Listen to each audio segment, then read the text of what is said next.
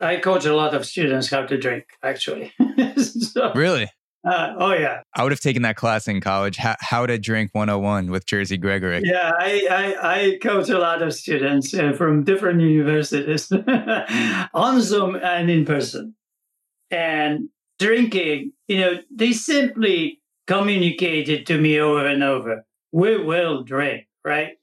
And you helped me how to uh, how to make it happen so it is conscious, right? It is not unconscious.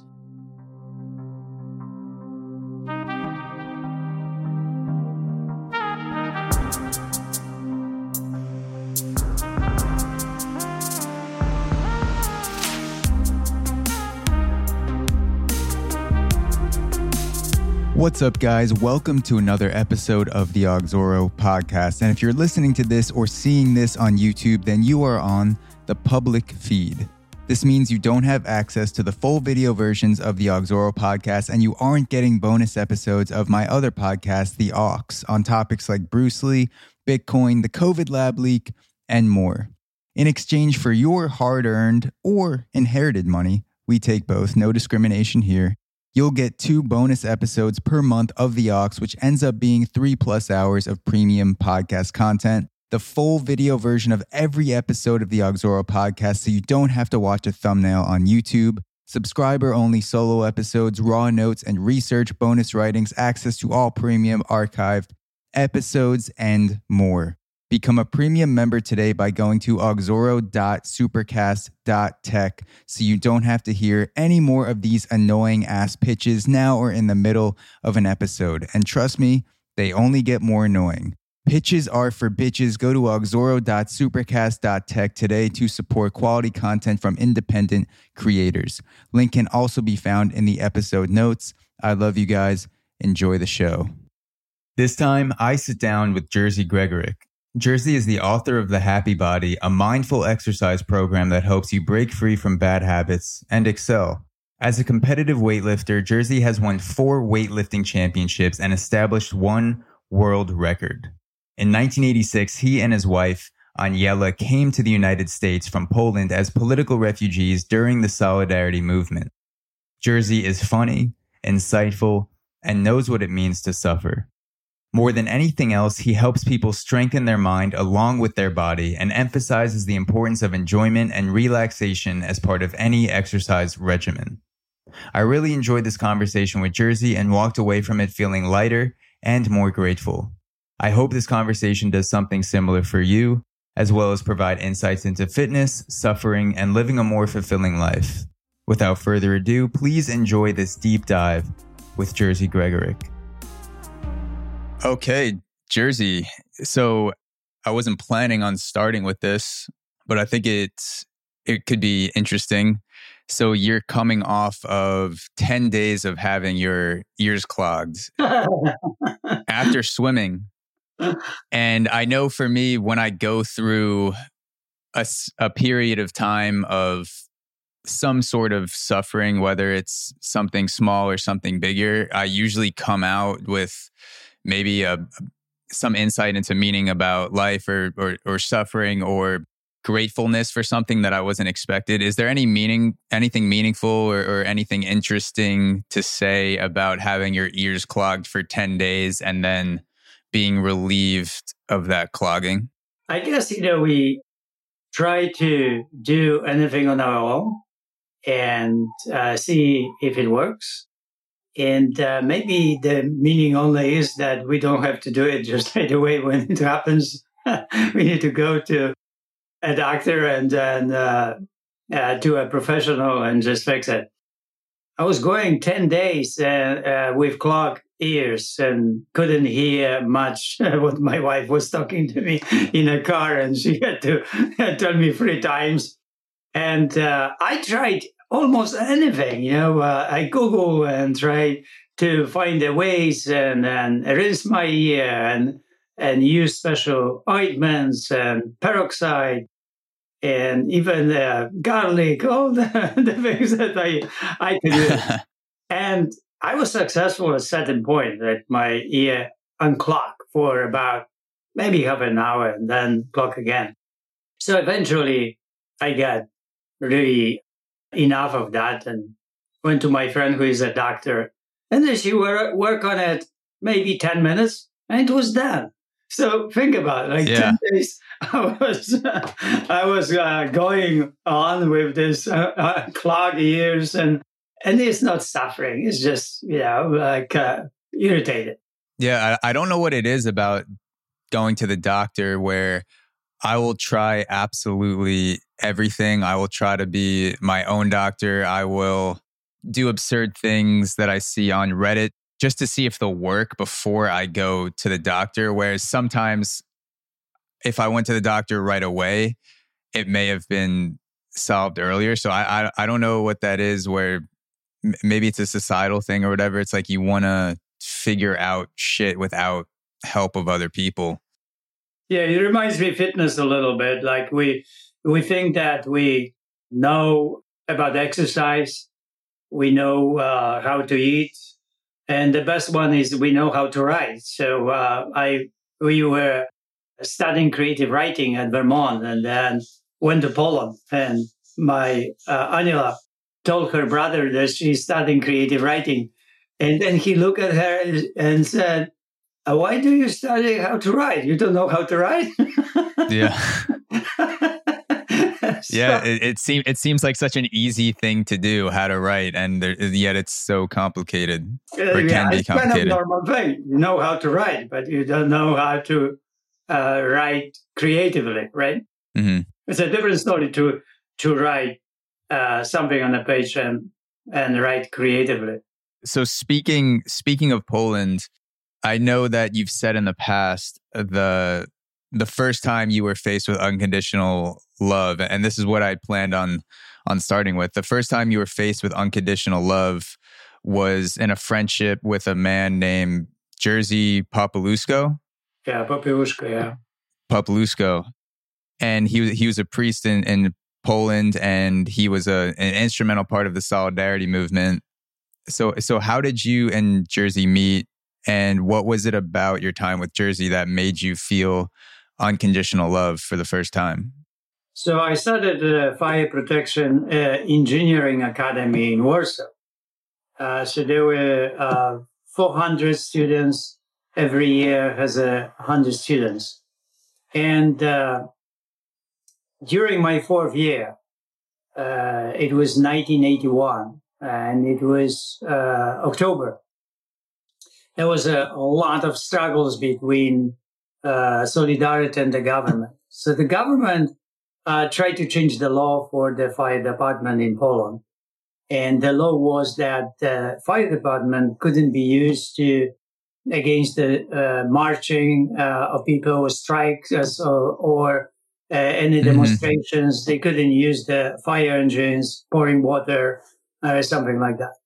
So they wanted to change it, and they wanted to make the academy paramilitary, so that would let them, let's say, to color water, spray on demonstrants, and then uh, find them on streets and arrest them. So uh, we uh, began strike because of that. And then uh, the strike was uh, in Warsaw, Żoliborz and and uh, uh, Jerzy Popiełuszko was uh, one of the uh, priests in the region of the where uh, Warsaw, where the academy was hmm when we were on strike, it was really, really hard to keep independence. And then, uh, so we asked for help. Solidarity came, and still uh, factory workers from Warsaw came and surrounded the school so police would not enter the academy or they would be watching and, and be and see what happens there, right? Then inside it was very stressful very uh, very difficult to handle and people were very frightened so we asked also for spiritual support and then uh, so Jerzy came to give some sermons and and then i was uh, a lot involved in the committee or, or the strike in this in the in the making decisions and uh, didn't sleep, didn't uh, eat anything, just lived out of cigarettes and coffee for days. Yeah. So when Jerzy came, he delivered sermons and, and I engaged with him and I talked to him. And then uh, such uh, what strike me is this ultimate goodness that person had that was just amazing. The goodness for for people, the goodness for uh, the planet, the goodness, just like uh, amazing thing. It was not something inside his mind that was compromised. It was very pure. Mm-hmm. And not only him, but there was also Seweryn Jaworski, who's uh, one of the leaders of the of the uh, Solidarity, and Weichert was uh, one of the uh, professors from MIT, kind of MIT uh, in Warsaw. And you know, these people had something that I've never seen, which I thought is something that uh, we pretend to be. so I thought yeah. that we pretend to be people that love everybody, that we not really love some more than others, and, and we are not yeah. selecting. I so uh, genuine, really love and, and concerned about everybody around. Not only really those that you fight together, but also those who are fighting against. And that's what Jerzy had, right? That's amazing. Jerzy came in when the the fire academy was on strike, and you were yeah. It, it, you were in the fire department in Poland, and w- were you allowed to leave when the, the department was, uh, was on strike? You said the police were surrounding it. W- what was that situation like? Yeah, we we were on strike. Means like we took over the building. Okay. And the people who surrounded the building were thousands of people that were mm-hmm. standing mm. around the building for 10 days in rain and kind of uh, snow and very cold. Was uh, November. It was November and um, uh, December 2nd attack us. So it's winter in Poland. And mm-hmm. Uh, we didn't have enough food, so people uh, would bring us food also. And it was 10 days like that. Uh, then also the Solidarity derailed the tramways around. So mm-hmm. when they derailed, then uh, police forces couldn't uh, drive through. It was uh, um, it was a battle. What's up, guys? Like I said, there will be annoying interruptions on the Auxoro public feed in an attempt to convince you to subscribe to Auxoro Premium. For about five bucks a month if you sign up for the year, you can get me to shut the fuck up with these ads and also gain access to bonus episodes and the full video version of the Auxoro podcast. In my best attempt to annoy you, I will now read the alphabet, followed by a preview of one of our premium bonus episodes. Here we go. A, B, C, D, E, F, G, H I J K, L M N O P, Q R S, T U V, W X, Y, Z. And now, a preview of a bonus episode only found on Auxoro Premium. That's auxoro.supercast.tech. Link in the podcast description. I could see someone like Avicii being really easily swayed to continue to do the show. Maybe his friends are even guilt tripping him into it, or, or they're trying to make things. Well, that's what they were doing in that documentary. Yeah, they're trying to make things seem better than they actually are. We're like, oh, were not, his were know, his friends financial? Were as, like, or were they financially compensated? Were they rewarded by making him go? more. Yeah, well, it was all people that worked for him, or he probably had his friends just like come on the tour. I'm sure they were all making money with yeah, him. But yeah, a lot of his um, friends worked with him. Yeah, but yeah, the whole thing. I mean, that was just really sad. I'm sure that happens all the time because he he asked that he was literally asking them to stop and saying he had like mental health issues and he had like pancreatitis too, like yeah. me, I think, and he just uh Drink, like, from drinking? They, in the documentary, they just showed his friends keep saying like, no, no, keep going. Cause they, they were just all pushing him to keep performing. And that could have led to him like dying too, which is yeah. Sad. If you're making, say, let's say you're making a hundred K a show and your friends, you're when you go to, when you go to managers, when you talk about people that are handling your travel, whatever it is, eh, your friends are making thousands of dollars a show off of you and they don't have the best intentions, you may bring medical problems or, or things to their attention. And you're like, and they're like, oh, like you're throwing up blood. It's not that big of a deal, or oh, it's probably just like a stomach ache or something with the the pancreatitis. And then you go on for longer and longer and longer, and then you end up in the hospital or with really bad health problems. Well, I think that's a danger from people around you making a percentage of whatever you make. Like they're not working for themselves. They're working like the more money that person, that celebrity makes and the more money they make. So they're just going to push that per, unless they're, I mean, even family sometimes like screws you like, uh, Dane people are, had that story yeah. about his brother, but like, oh, yeah. yeah. Besides your family, for the most part, everyone's probably just going to push you to make more and more money so they make more and more money.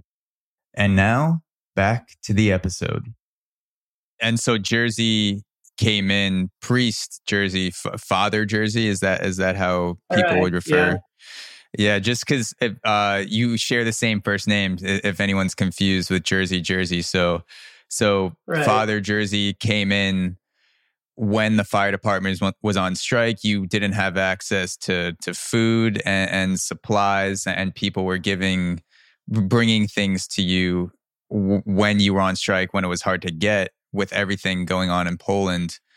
And Jerzy came in, and he was like a, a a force of love and light that you'd never really felt before? Like what what was he saying specifically? Any anything that stood out in his sermons that he was giving to you at the fire department?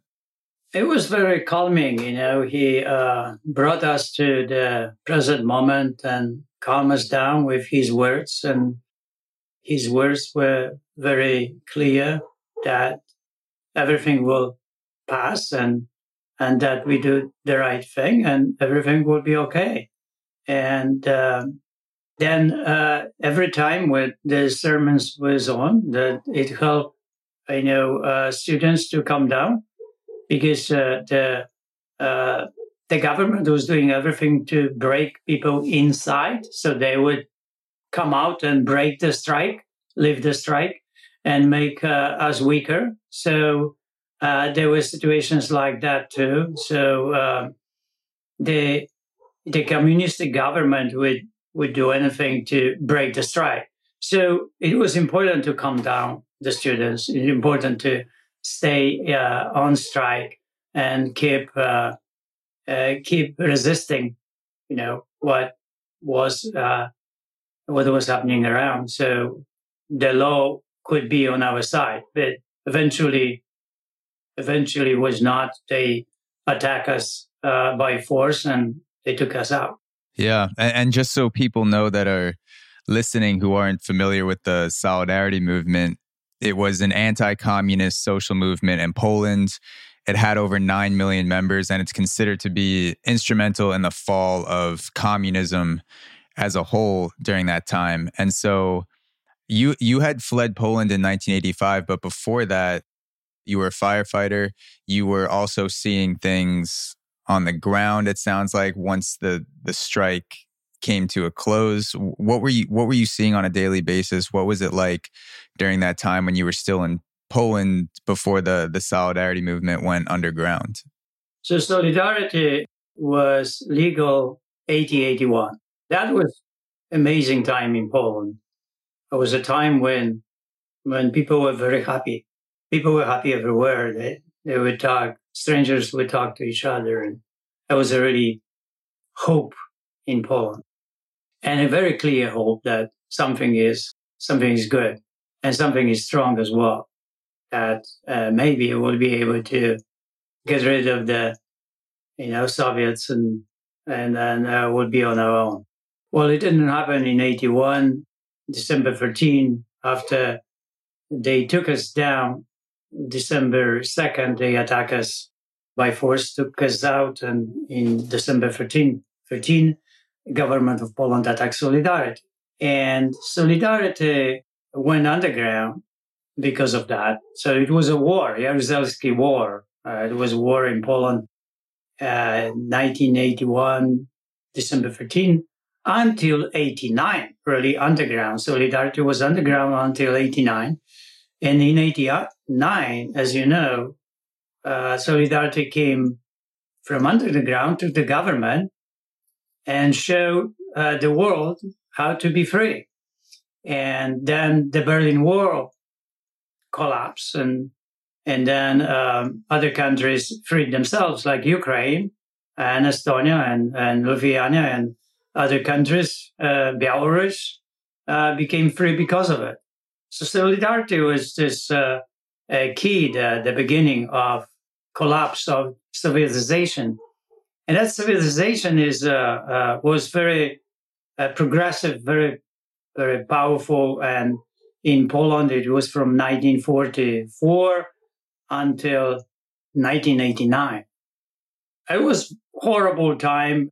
It was not different than to be uh, a slave in Poland. To you didn't have a choice. You had to obey, and if you didn't, uh, you could be taken uh, to the police, uh, tortured, and nobody uh, would resist or would say anything for you. It was, it was kind of like keep your head down, don't say anything, and if if someone outed you as supporting the solidarity movement, they they would make an example out of you. Well, not only that, uh, you also had to learn how to uh, obey and how to show the obedience. So, uh, you know, they were vicious uh, uh, bosses. Uh, it means that they were bullied.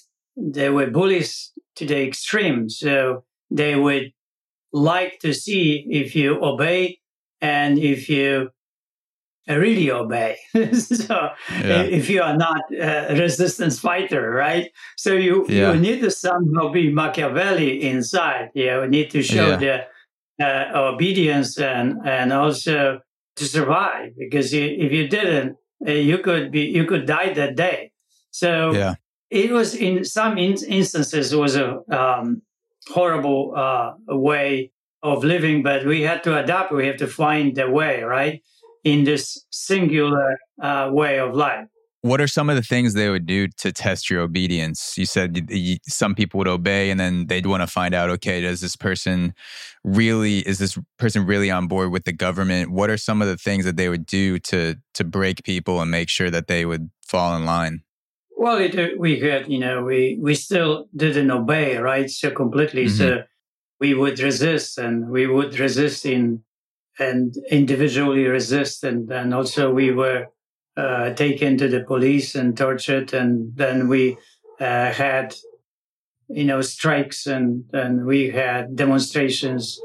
And then we had demonstrations 73 and then 53 and, and 56 and then, uh, then 78. And we fought, you know, we didn't really completely uh, give up. But Mm-hmm. On the level of this, a personal level, when people really work somewhere and you just had a boss somewhere in the small village or small city, these communists that were in power, they really enjoy to see obedience of, of others to push them to that level to uh, break their spirit. So I'm talking about personal level only. But on the national level, you know, uh, the spirit never has been never been broken because uh, uh, that that's you know uh, I remember it was I watched I watched this movie about uh, the the Warsaw uprising that happened in uh, 44 in Poland, and then the Warsaw, Warsaw uprising. It was clear that that would be a suicide, and then the Russian army and the Stalin that was at that time the leader of the Soviet Union, he clear wanted to make Poland uh, obedient and, and, part of the Soviet Empire. Mm-hmm. And there was London. London was the Polish government of the underground, and that Polish government uh, gave orders to the underground in Warsaw not to do appraisal. so the appraisal leaders, they said that they had to do the strike because if they don't, they would give in and they will be Sovietized eventually. Mm-hmm.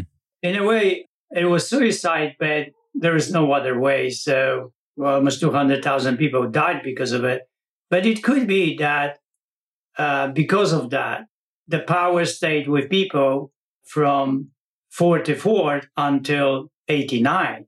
That mm-hmm. Poland simply never gave in. And because of that, was able to crush that whole empire in 89, give mm-hmm. the, the beginning yeah. of the crash. So if you show signs of giving in, then you can be corrupted and you can be broken.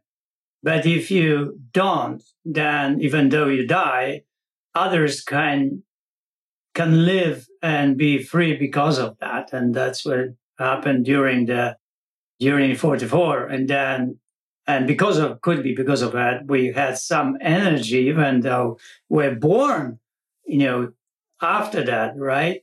But the energy of that stayed with us. So we kept fighting and kept fighting until 89 when we took over the government.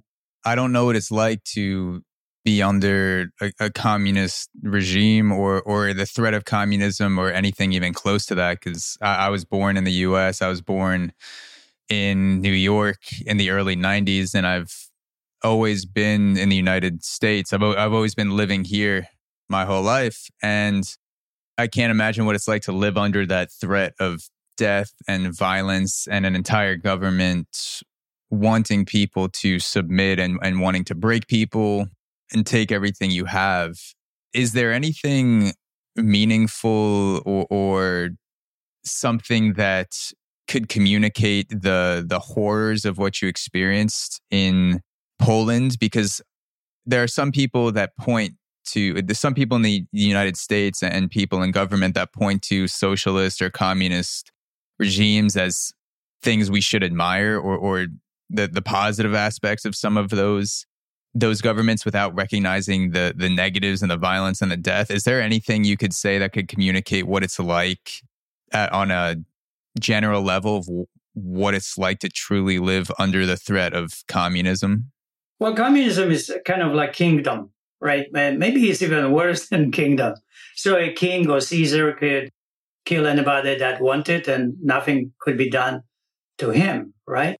So it's a really uh, totalitarian state, kingdom. Communism is this totalitarian state. At the beginning, they, I think that they fought uh, good, right? They fought about being equal and have really good ideas. But that leaves us with the government that is totalitarian. There is no really uh, the other. People that rule, start ruling this, they can do whatever they want. That leads to whatever we want, it becomes dark at certain point. And at certain point, you start forcing people and they obey and you force them more and bully them more and then obey. And then you learn that the only way to keep them that way is uh, using fear. Mm-hmm. And so they stay uh, calm and they stay obedient. And uh, we know today that these totalitarian uh, states of uh, countries that are communistic are very scary for people uh, to live inside. And this totalitarian state is not democracy, right? So you don't have this other side to show yeah. this side that this side is doing something wrong. So there is no other side. There's only one power. And in that one power, the government can do whatever it wants. Mm-hmm. It can take you away from your house. It can take you and your family. It can take you, your friends, load on trucks, take them to uh, gulags, you know, Siberia, yeah. or torture you to death, and nothing happens, and nobody's responsible for it. So that's what the communism today is, and that's what communism was. Mm-hmm. It's a very scary system, totalitarian system. And even though, you know, it is kind of a, a mixture, we tried a mixture in some countries, a mixture of uh, technology and industry and communism, and in some just just pure communism and almost no work at all, no technology and no industry. But the system is kind of the same and treatment of people is the same. You are definitely a slave in those countries, even though, you know, uh, sometimes you would feel that maybe you're okay or you are really extremely proud, like in Nazi Germany, that we can see these parades and, and people believing in these communistic governments or, or are being that way. There are also people, uh, scary people in these systems that they uh, love to be this power. So I know you fled Poland in 1985. Have you been in the United States for the most part since then? Yes, mostly in, in California. Uh, spent 18 years in Los Angeles and 18 years, or no, 16, 17 years in, in San Francisco. Okay. So, so you've, you've been in Poland for decades and you've been in the, the California area for decades. All right. What's the biggest difference you notice culturally between people in Poland and people in United States at, at a general level? Because you've spent a long period of time in both. Is there anything you notice that's interesting or fascinating about the way people operate in, in Poland versus America at a at a cultural level or at a at a social level? Well, the system it's not about people; it's about the system, really. Mm-hmm. So um, when I lived in the system, communistic system in eh, in Poland, I was not free. I was dependent. I was not independent. So that is really hard to comprehend in America, but uh, I will try to pass it on. When you are not independent, then it means that you are also uh, checked. It, it means uh, you are told what to do and how to do, and a lot of regulations, a lot of rules around. And also, this this uh, thing is that you have to do as others do. So mm-hmm. you're forced to to be certain way. In America, when I came here, it was very clear that I was left alone. And the first time that when I came here, I realized that I am in the country and I'm responsible for my own life and I can build my own life uh, the way that I want. And, and really, nobody really will tell me how to live my life. And I felt, I felt uh, quiet. America. And I felt, uh, I felt for the first time calm because of that and safe. I felt safe. I felt like I can build my life on my own. It was amazing, you know, uh, uh, feeling. And then when I started working in the gym, the first thing that happened was that I saw somebody was doing the the exercise wrongly, right? What exercise was it? Uh, he was doing the pull down, and it was okay, like lat pull down. Yes, I I uh, I went uh, to him and I told him that he's doing this exercise mm-hmm. incorrect. Mm-hmm. So he said, "Did I ask you for help?" he was right right away, right? Yeah, it sounds it sounds like uh, the typical gym gym bro. Right away, America, right? You're like, didn't ask you, don't tell me, right? So I understood Welcome to America. right away. never went again to anybody and do to the person that thing, right? So because you know I was told all the time. So you, you also learn how to violate that to others, right? So uh, I became this, this Polish government, communist government behaving in America. And I got it. I got it. And then that was yeah. my last time that I would approach somebody in the gym and I would try to correct that person yeah, I, I imagine uh, a, a good way to get a feel for the culture and, and how people operate in a certain country or, or certain area is to go to the gym and see what people do. And for sure, because I, I, I, was like that. I was like this, uh, especially when I played baseball back in college, where you know I thought I knew everything about weightlifting. You couldn't tell me shit, and if I didn't ask for your advice, even if you see me doing something wrong where I'm, you know, like trying to deadlift 500 pounds and I'm destroying my spine because I'm curving my back and someone was like, hey, you're going to hurt yourself, I'd probably tell them to, you know, go fuck off. Basically, because, yeah, it, it might just be like that, that American independent spirit that makes us think we know everything. Well, you know, not really uh, about that you know everything. It's just about more not telling the other what to do when they mm-hmm. are not asking you. Yeah, good good point. Yeah, That's it's like if you point, right? Yeah, if you don't ask, like don't tell me. Yeah, yeah, exactly. So I learned uh, to approach people and talk. And first, I would say, "Hey, I, I'm a, a coach here, and would you like to show you some other ways to do this exercise? I, I know different ways.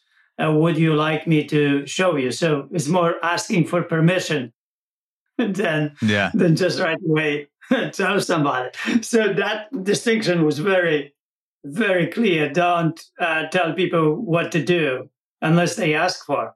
So then I focus in my life on becoming better, becoming inspiration of people, and waiting until you know people uh, ask and not search and not go to people and, uh, and tell them what to do. If you see someone doing something really wrong. M- maybe it's someone you care about, a friend, family member, and they don't ask you, but you really want to tell them something. You want to give them some sort of advice or insight. Is there anything you do to speed up the process of them wanting to ask you, or do you say anything like hint in any way to open that person up so that you can correct them? You have to somehow break in and then break in you have to somehow uh, mimic the person and then uh, create a possibility for a question. You can go to the person and then say uh, it's your friend? Yeah so well your friend is not different. You shouldn't violate and, and bully the friend right? You simply go and, and ask uh, hey you know i was doing this uh, this way, and then um, somebody showed me a different way. Would you like to to see it? Right? It, it seems like a little bit maybe better. So you you kind of uh, mimic the person. You show that you were in the same place, or you are still in the same place, and you have something to say, and then you're asking for mm-hmm. permission. Yeah. So in a way, uh, when I coach in the last 30 years, people, I'm building the person the way that the person really makes the choices and decisions and and I'm not really telling people what to do, but I create the possibility to accept the hard choice for the person. So the person builds independently himself or herself from within. So it's important that decisions are original, done by the person, that the person agrees to do the hard choices Mm-hmm. And then that is possibility for sustainability, right, of uh, whatever people do. You remember like a big loser and that was this losing weight program. And it was always about pushing, pushing, pushing people to extremes so they actually could lose all this weight. But then they gain it back. So oh, why is that so? Because they were forced to do that. Mm-hmm. They were forced to uh, lose weight. So when actually they were they were forced, they could do it. But they, when they were uh, outside of that, the force didn't exist. They didn't know what to do. They didn't have the power for, from within to continue to sustain. So the only way to deal with it, I see, is that create different mindset, different brain, and in order to create that, the person has to make choices. It means you have to wait. You have to create only possibility for those decisions, the space that the person is okay with the hard choices presented. And the person owns this, like becomes the, the owner of the, of the belief, the owner of the, of the way. And if not, the person goes back and you can see that uh, when people lose weight and they are, let's say, 160 pounds and lose 40 pounds, they become 120.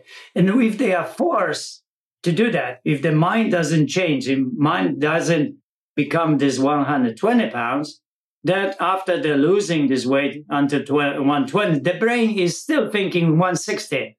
And it's this way. So it means one thing, that the person will return to 160 or even beyond that because the lifestyle of that person didn't change. The lifestyle, the system belief is 160 and the person has to return to that.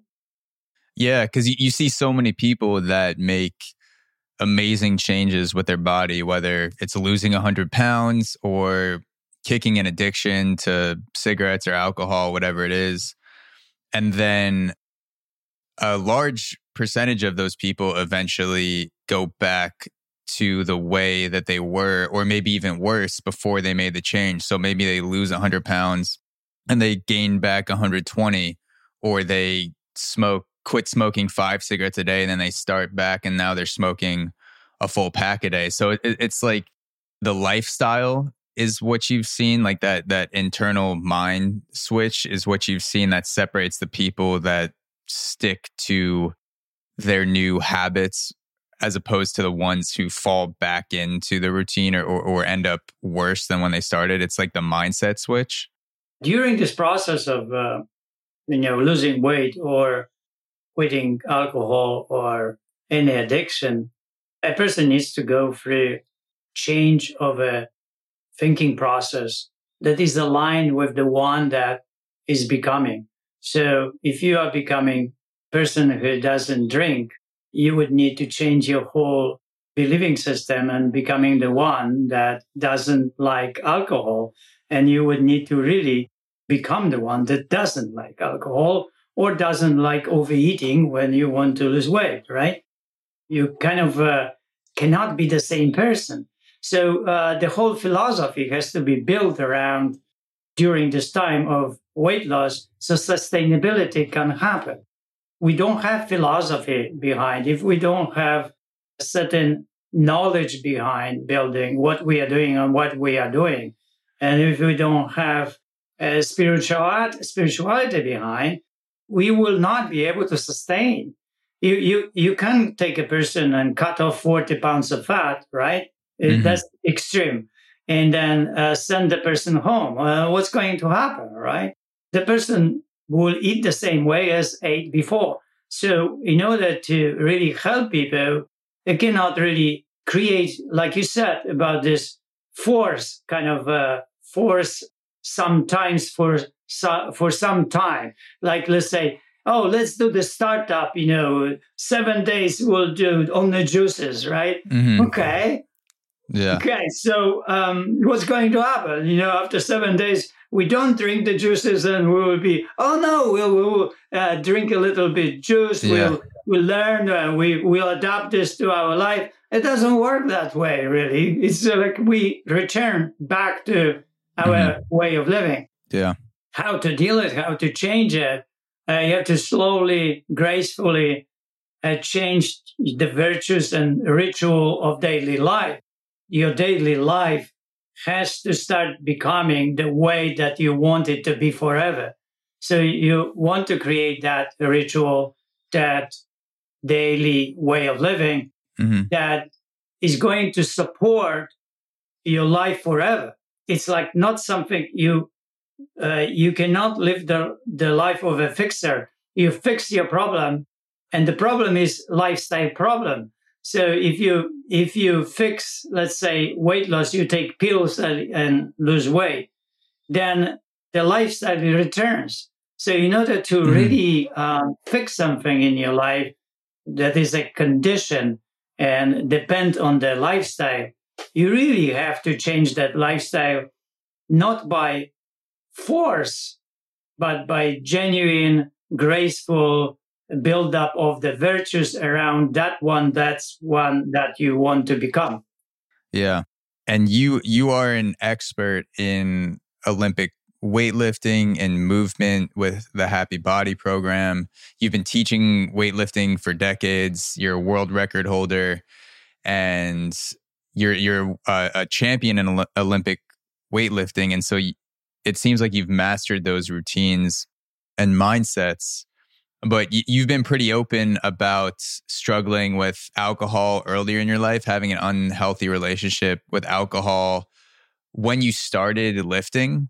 And when I started lifting seriously back in college, I was also a much heavier drinker, probably had a bit of a, an unhealthy relationship with alcohol.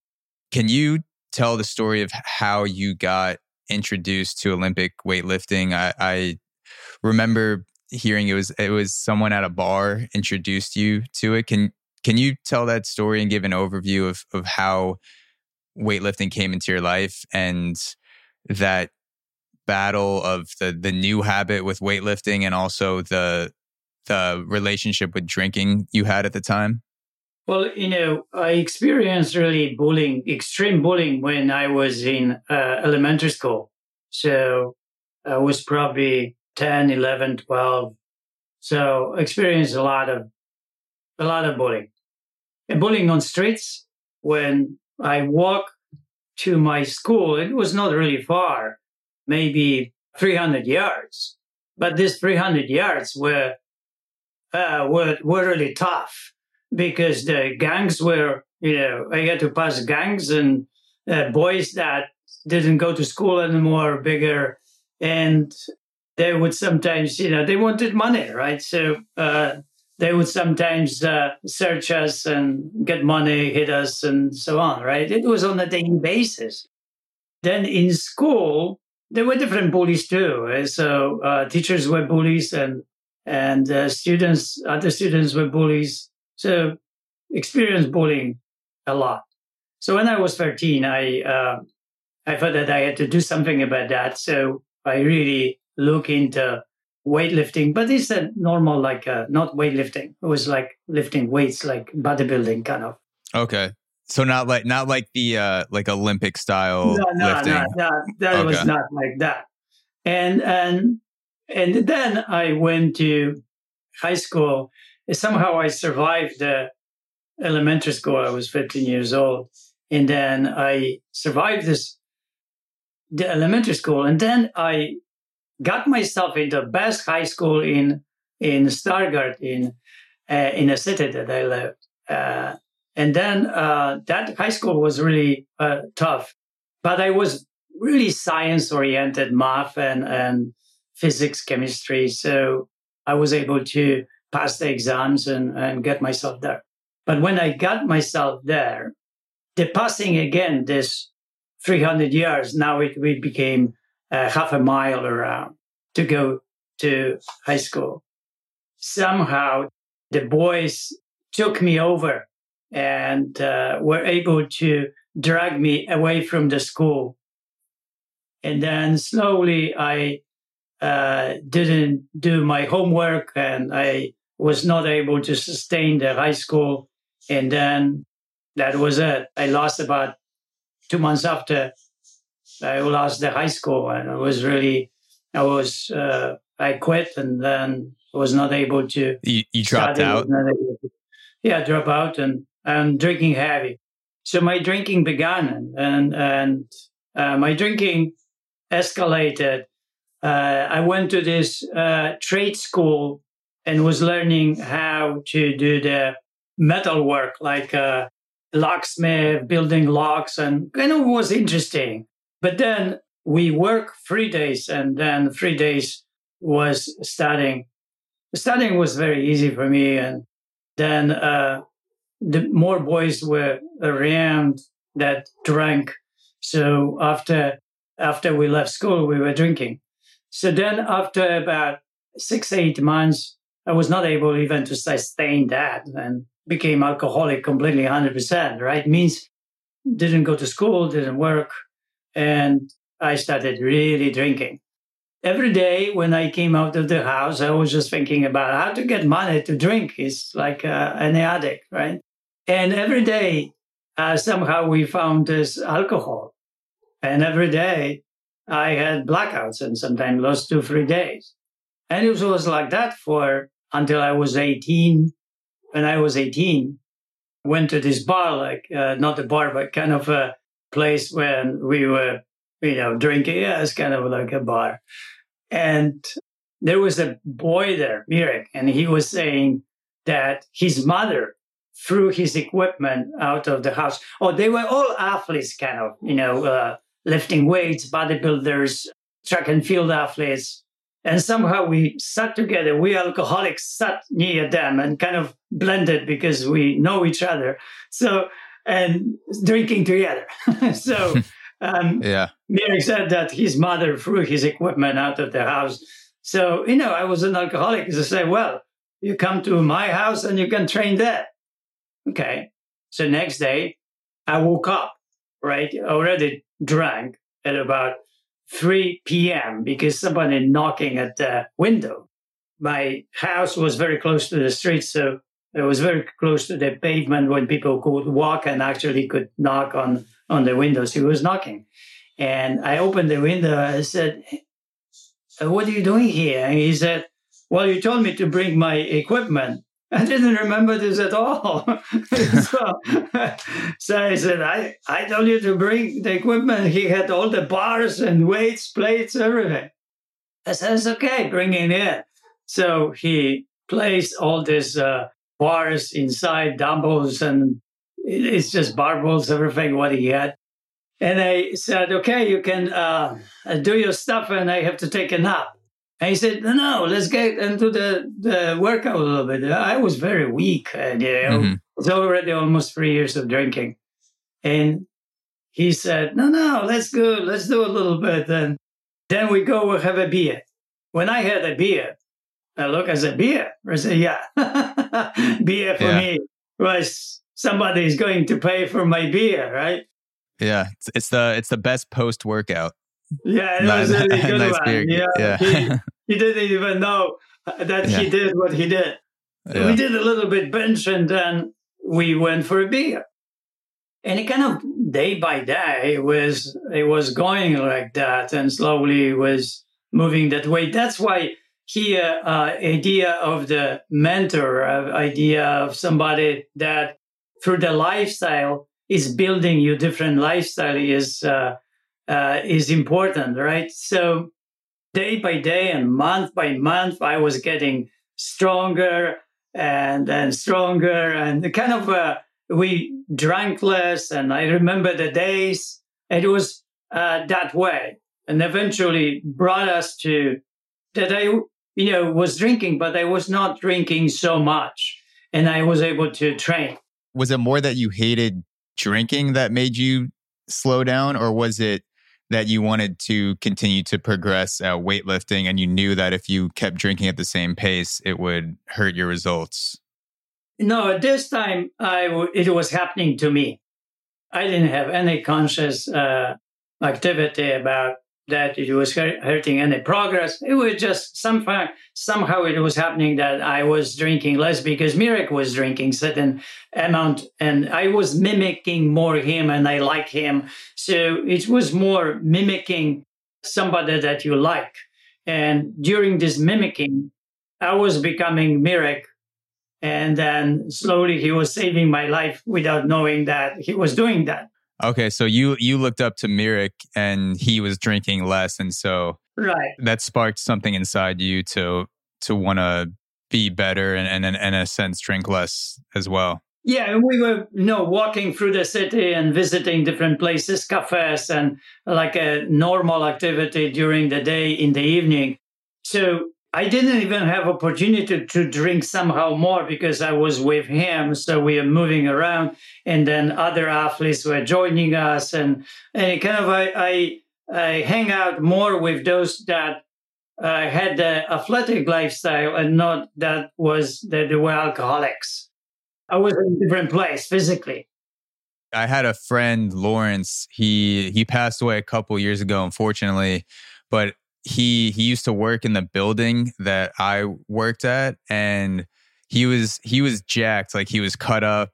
He would close the the highest strength of those forearm grippers like he, his forearms were huge veiny like and I would always talk to him about diet and working out and he got me into intermittent fasting and meditation which are probably the two most influential habits on my mind and body that I've adopted. And it started as this admiration for him because of how he's he seemed so in tune with his his diet and and and working out and just watching him just like effortlessly close those forearm grippers i was like holy shit like i want to do what this guy does and so, so it sounds like it was something similar with your friend right and um you know when you like something like that when you actually respond right? And that the unity you know happens and then you pick up the ball right? And you you want to play that that game. And i you know it's like you experience some kind of the same thing but it's a it's a, like a months are passing right? And you are within and you slowly change. It's a kind of micro progression in in action and you become a different person and you cannot become a different person like that without somehow going through a journey. And I understand this 12 step program, right, for alcoholics, because it's kind of, uh, they had to go from a journey too. And they have these people to support them on a journey, right? And so they, they don't want to drink, they are sober, but they need also a journey, a journey of years to, to sustain, to be, uh, to build the strength to, and resist drinking. And so, you know, for me, it was happening from this suicidal and an almost gone person. Uh, slowly, I was becoming the one that started liking lifting weights and uh, liking hang out with people who had something to say and uh, the people that kind of control life uh, and the life for them was constructive life that they they had things to do and they do the, those things and and then I started liking that way. And also I was becoming stronger and stronger and stronger, right? So mm-hmm. that is that eventually led to the place where I was so strong that I started seeing that I could switch to Olympic weightlifting uh, from bodybuilding because mostly we were doing bodybuilding. It was what what we were doing with Mirek. And we were doing this for about seven, eight months. After seven and eight months, I didn't drink at all at that point, almost at all, only drank sometimes. Mm-hmm. Then something happened. I switched into Olympic weightlifting. I started really going to seeing the team uh, in Szczecin, joining the Olympic weightlifting team. And uh, Mirek was doing still uh, bodybuilding. So I trained with him a little bit. And then Olympic weightlifting uh, was shifting towards something that I really was possessed by, uh, which mm-hmm. was Olympic weightlifting.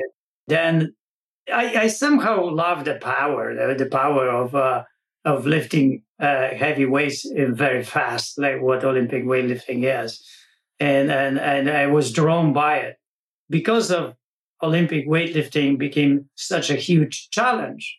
Then whole my lifestyle was arranged by it. So, for example, if my friends were going to a party and I would go with them, but in the morning I couldn't train the way that I wanted to train, then I uh, didn't go anymore to the party. So I started learning how to how to live according to Olympic weightlifting.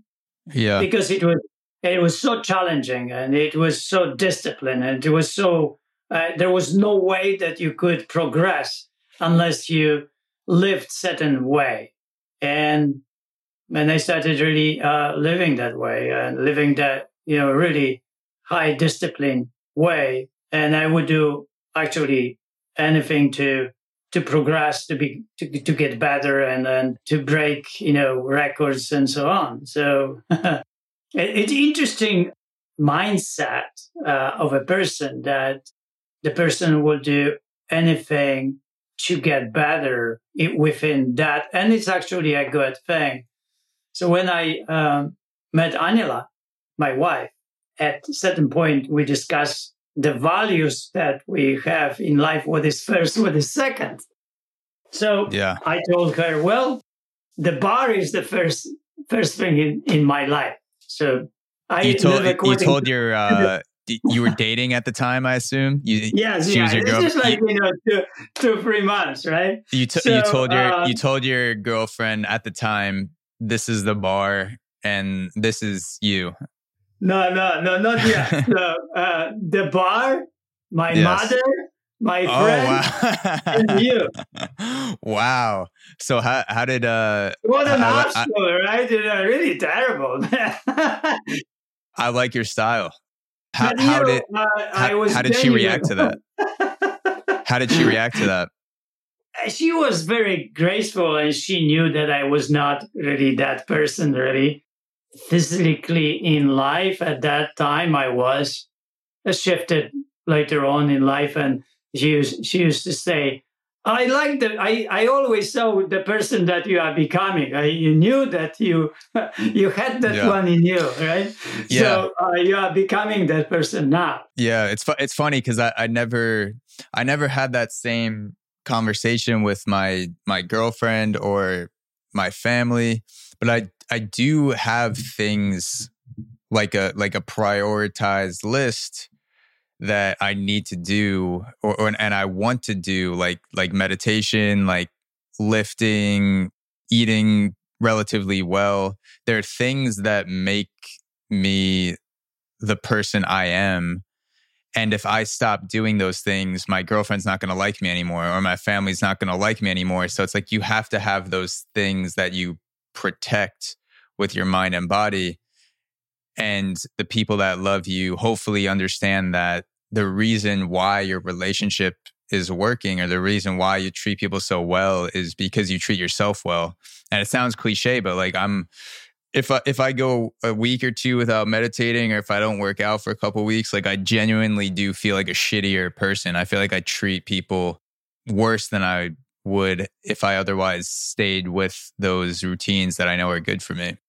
So you see that meditation is priority, right? So um, mm-hmm. there's something that you will not compromise. It means, right? There's no way. Yeah, hundred percent. That that yeah, you will no, compromise. You will not do it, right? So no matter yeah, uh, no matter who's in my life, relationship, family, friends, meditation in the morning, hundred percent helps me operate at a fundamental level as a better, more fulfilled person. So that that's something I'm not willing to compromise.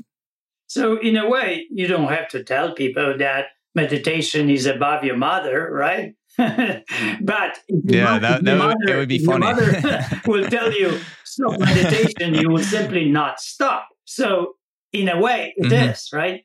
So I was uh, yeah when my mother was frying meat and and I was eating and and during the uh, lifting, I sometimes I throw out and acid would come up. And, and my coach said, you know, tell your mom to put your meat into the soup instead of frying, and you just eat that piece. Well, yeah. my mother was very proud. So when I went to my mom, I said, Mom, you know, uh, when I train, this happens. So uh, could you put my piece in uh, meat in into the soup? She said, You don't like my cooking?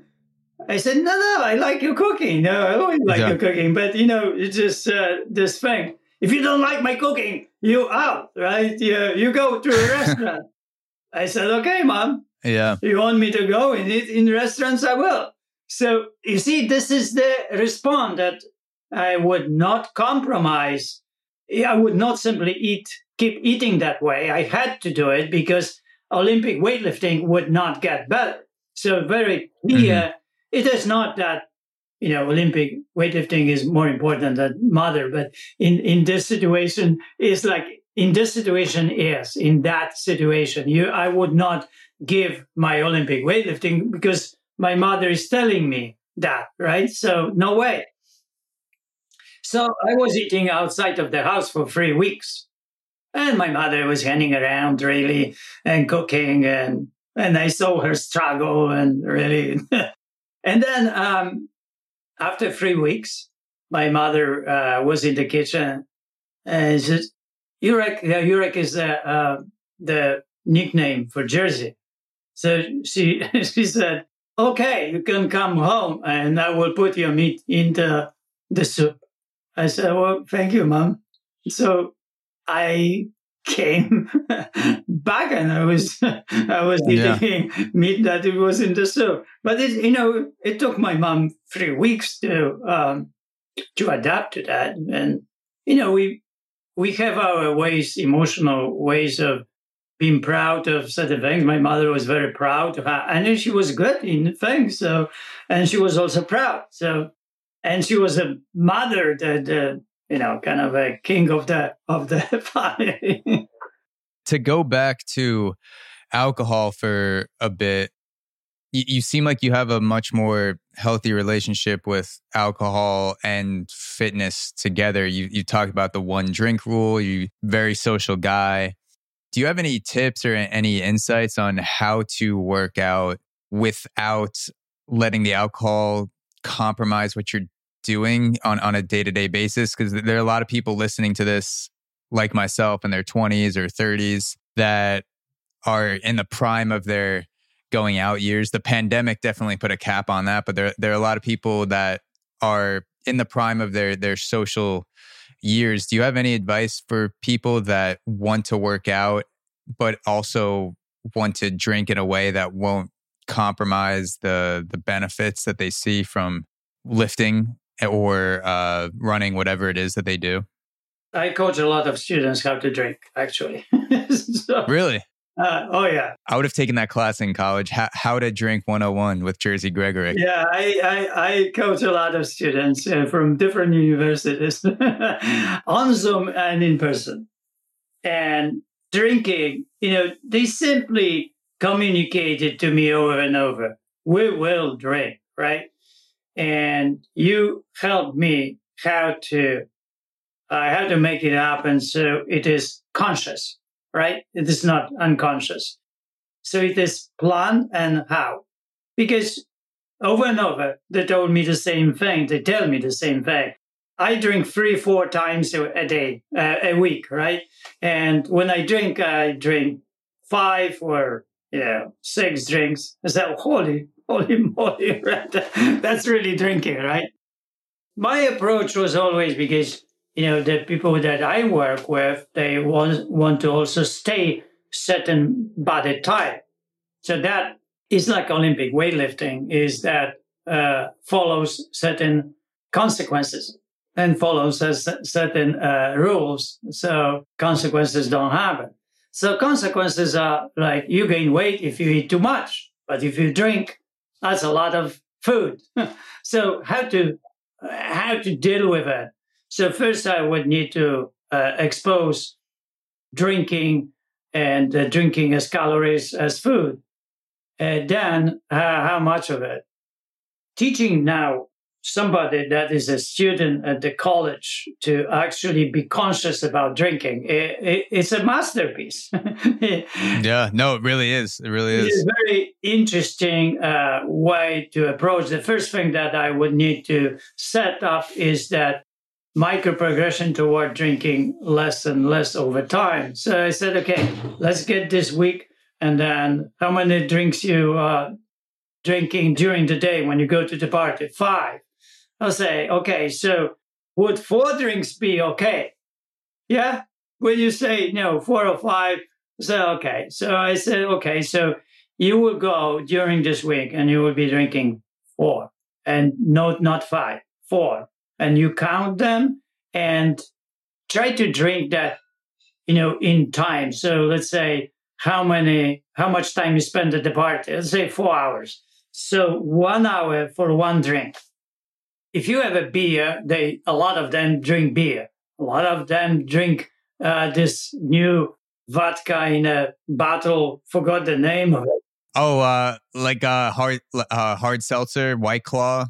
Yeah, yeah, White Claw. All right. White Claw. Yeah. Heard about this, right? So, yep, dude, it's it's easy to drink like seven or eight of those without even thinking about it because they taste so good. Exactly. So my yeah. uh, client says, you know, she says, I drink White Claw. I said, what is it? I've never heard of White Claw. I said, no. what is White Claw? Uh, this drink I will bring you. So she brought me next time this drink, right? The bottle. And I opened, smell it. It was horrible. It was just smell even horrible, right? And then I tasted it, horrible. So I said, okay, I will teach you how to make a drink. Mm-hmm. So we went to the kitchen and I took the Belvedere vodka, uh, oh, pour yeah. in, and squeezed whole lemon in, added a little bit uh, sparkling water. It's like a gimlet, but without we without the, the juices on the mm-hmm. lime or lemon. Like a vodka soda almost. Yeah, but very strong uh, uh, lemon. So it's like a foggy. I call it foggy. Mm-hmm. And I said, okay, drink it. So she tasted, wow, it's really good. I say, yeah, it is good. It's a lot better than the other one. yeah. so I said, well, when you go to the party, you take the bottle of vodka and go to the party and then make people drinks, right? First, you can drink a little bit better, right? The better alcohol. But if you want to drink these bottles, you have to pace yourself. First is a beer or white claw, whatever you drink, you have to pace yourself. First thing. So you, within one hour, you have one drink. Yeah, four hours. You can't get your second drink until the first hour is up. exactly. So okay. when I go, I you know lowered my drinking to one drink only when I am in uh, anywhere where I wherever I go, unless uh, I am in you know wedding or something that uh, maybe I will have two. But one drink, I go to let's say to a dinner and I order this one green tea, sparkling water, and my drink. So when I drink off, I will pour spark, sparkling water in. So my glass, the, the my, my, glass stays always full. Mm-hmm. It dilutes alcohol. I feel good. I feel, you know, you know, kind of happy, but not overwhelming to other people. So I will not say mean people to mean things to people. so, yep. so, so I, am good. mean things to people that you won't remember. Yeah, or I next day I would have to apologize for uh, uh, being certain way. Yeah. So when I stay with one drink, I'm really good. Now, prevents me from being an asshole after one drink when I when I drink free, I'm a, I'm an asshole becoming ready. I have to say something mean. so yeah. no no free drinks for me. One, but then when I uh, you know replace uh, dilute all the constantly the drink, that the drink becomes uh, weaker and weaker. Eventually, sparkling water. But the the message is to the waiter is that the glass is full. So so that he won't ask you or she won't ask you yeah, you want another one, right? Get on yeah. because you know uh, it's full. So that is a, a, technique in during the dinners, and you know I use. But coming back to to our students, then I teach them how to do the four, and then for a week or two, and then uh, they are comfortable with the four. They come back and say, "How was four? Was good? No difference, right?" So then we go with the three and we go with the two. Eventually, it comes to the point that it becomes one drink, and they're able to drink one drink and spend three hours on that one drink and be okay with it. Yeah. It takes time, but the the the lowering the the down and slowly just building micro progression to drink less, watch it, observe it, adapt to it, accumulate certain way of dealing with it, it's, it starts working really well. Yeah, it, it's it's funny because in school, back in college, we would make fun of people who only had one or two drinks and they felt it. We call them a two beer queer. Like you're a two beer queer. You, you can get you, oh, you can get yeah, of course you can get drunk off of two beers. And now that I'm drinking much less and much less frequently, I like being able to feel a buzz off of a vodka or two vodkas because I'm like I, I feel satisfied more than I'm drinking less and, and still feeling it. And uh, something something I would do towards the end of my college baseball career when I when I knew we had something, whether it was a game or practice next day or, or a couple days, and I wanted to feel good is I would switch off vodka sodas with just a soda because I wanted to have something in my hands and I wanted it to look like a vodka soda. I didn't want people to know I wasn't drinking, but I still wanted to have something in my hand and sip on it. So maybe I would have four drinks that night over a few hours, but only two of them would have vodka in it. So I go vodka soda, just soda, vodka soda, just soda, uh, like club soda. So it was no calories or anything like that. And and I always felt great and didn't really feel anything noticeable the next day when I woke up. I was always like, oh, like I, I had a good time and, and I feel good now. And I kind of stuck to that and still do sometimes. You know, I, I tell also, you know, people that they have to move around. So you cannot be watched. Yeah.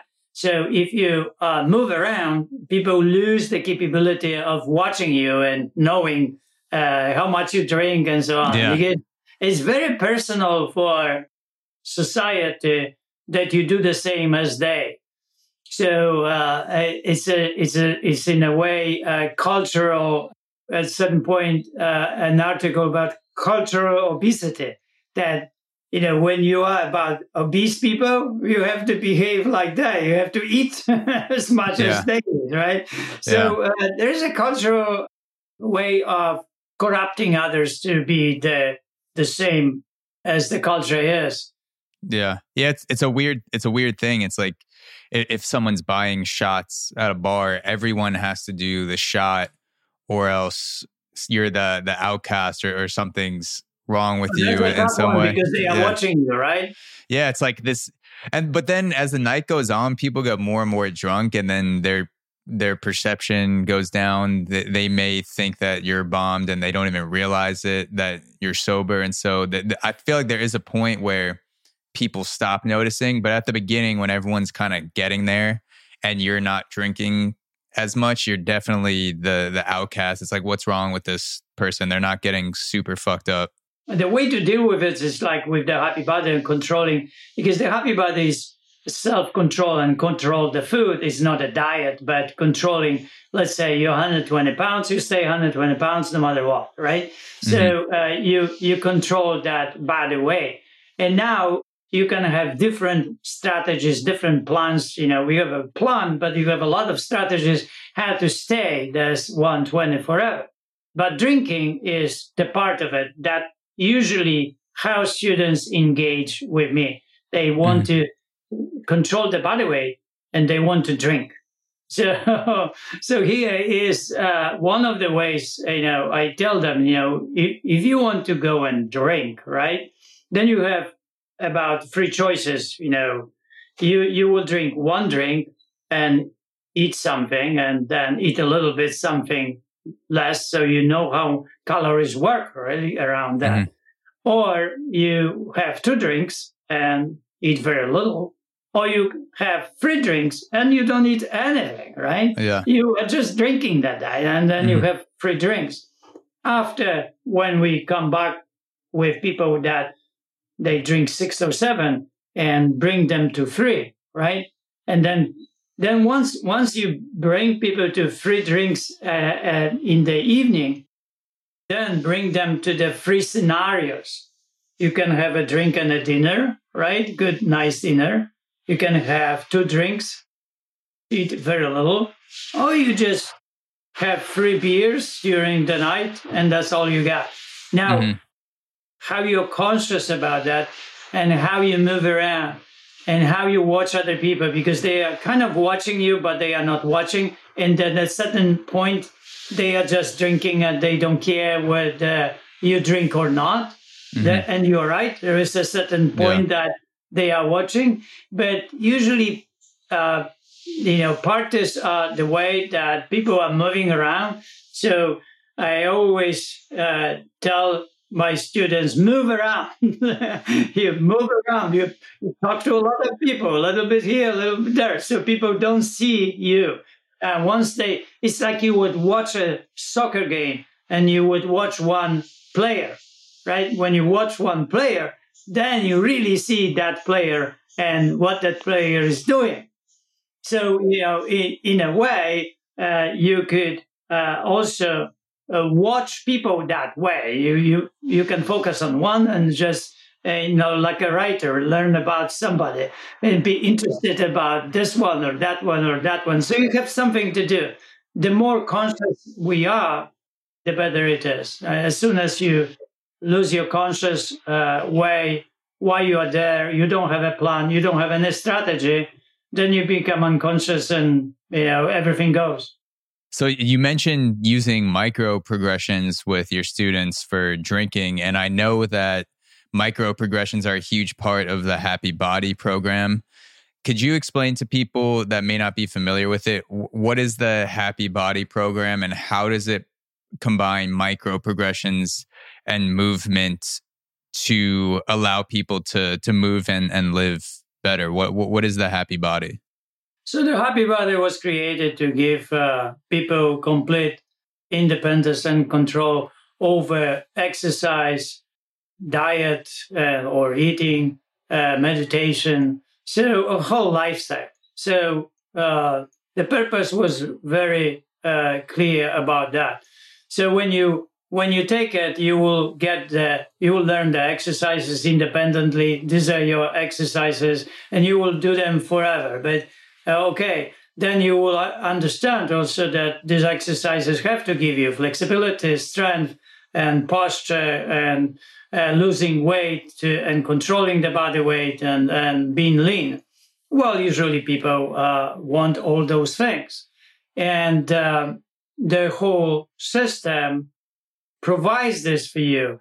It gives you completely independent way from anybody else to create that.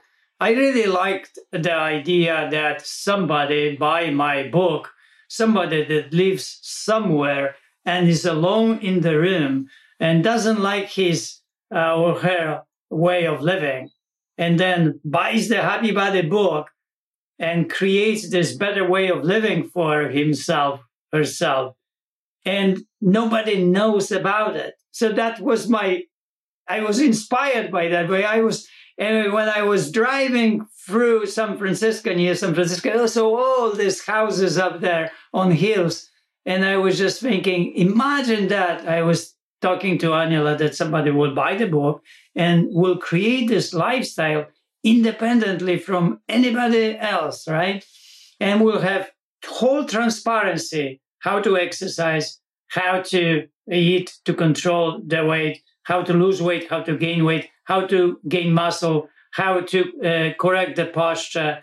And all of it can happen without anybody else. Well, that's became the happy body. So the, the happy body has this 18 exercises, the physical that really uh, corrects everything what physically we would like to have to live a better life. So helps you flexibility, strength, speed, better posture, and gain muscle. As you know, gain muscle is very important when we age because aging is uh, is really muscle loss. So uh, to have a program that would help people to actually gain muscle is crucial in life. That's why no running marathons and uh, no machines and doing endurance training when you get older because that's how we actually lose muscle. The happy body is this skill of uh, living a better life overall with everything you could think about. Is is even philosophy we are building now better philosophy, better way of thinking, writing books and dialogues and poems and because as you know, you could have a great plan, great idea, but if you cannot deliver the idea for yourself, right, it's not going to be or work, right? So, so it's a progression of eighteen different movements. Well, the the micro progression is micro progression is built, let's say, within the flexibility. Let's mm-hmm. say you can squat only to the 20 inches right mm-hmm. box or a chair, and you can only squat without leaning forward and raising your heels off the ground. And your flexibility is really only for that. If you want to squat, squat deeper, you will compromise. Okay, you start with 20 inches. Now, you start with 20 inches and then you start start working every day because you do the happy body every day.